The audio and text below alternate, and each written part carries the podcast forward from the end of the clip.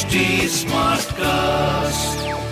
You're listening to a Hindustan Times production brought to you by HT Smartcast.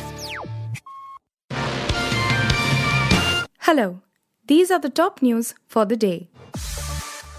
The Central Bureau of Investigation, CBI, has arrested freelance journalist Vivek Raghuvanshi and former Navy commander Ashish Pathak in connection with the leak of sensitive military information including details of Defense Research and Development Organization DRDO projects and future procurements of the armed forces. People familiar with the matter said on Wednesday.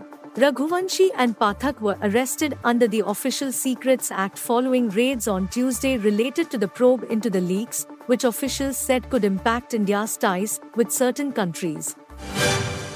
Former Karnataka Chief Minister Basavaraj Bommai on Wednesday took a swipe at the Congress over the delay in picking the new CM of the state, saying people aspirations are more important than politicking.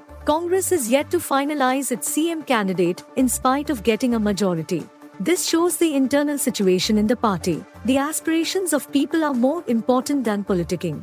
Congress should choose a CM as soon as possible. The Bharatiya Janata Party leader, who is the caretaker CM till his successor takes oath, told reporters.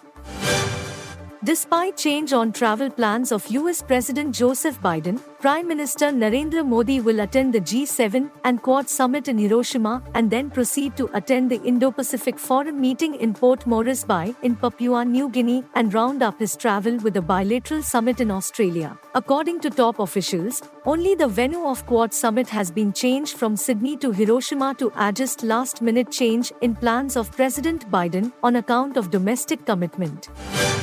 Already out of the knockout race, India signed off their campaign in the Sudirman Cup badminton tournament with a 4 1 win over Australia in their final Group C tie here on Wednesday. Placed in the group of death, India had lost 1 4 to Chinese Taipei and 0 5 against Malaysia to heavyweights of the game to crash out of the mixed team championship. Against Australia, India did not have the best of starts as the mixed doubles pair of Sai Prateek and Tanisha Crasto lost 21 to 17 14 to 21 18 to 21 against Kenneth Zhe Hooi Choo and Gronya Somerville. The Kerala story has overtaken Ranbir Kapoor's Tu Jhoothi Main Makkar and Salman Khan's Kisi Ka Bhai Kisi Ki Jaan to become the second highest grossing Hindi film of 2023. On its 12th day at the domestic box office, the Ada Sharma starrer grossed 9.65 crore rupees. The film has so far done a business of 156.69 crore rupees gross, more than that of Tu Jhoothi Main Makkar and Kisi Ka Bhai Kisi Ki Jaan. It is now the second highest grossing Hindi film this year, the highest being Shah Rukh Khan's Pathaan, which broke several box office records since its release in January.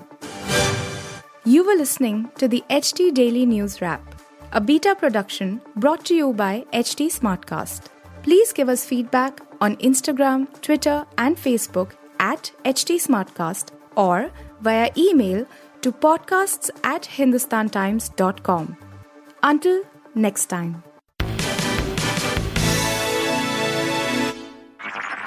This was a Hindustan Times production brought to you by HT Smartcast.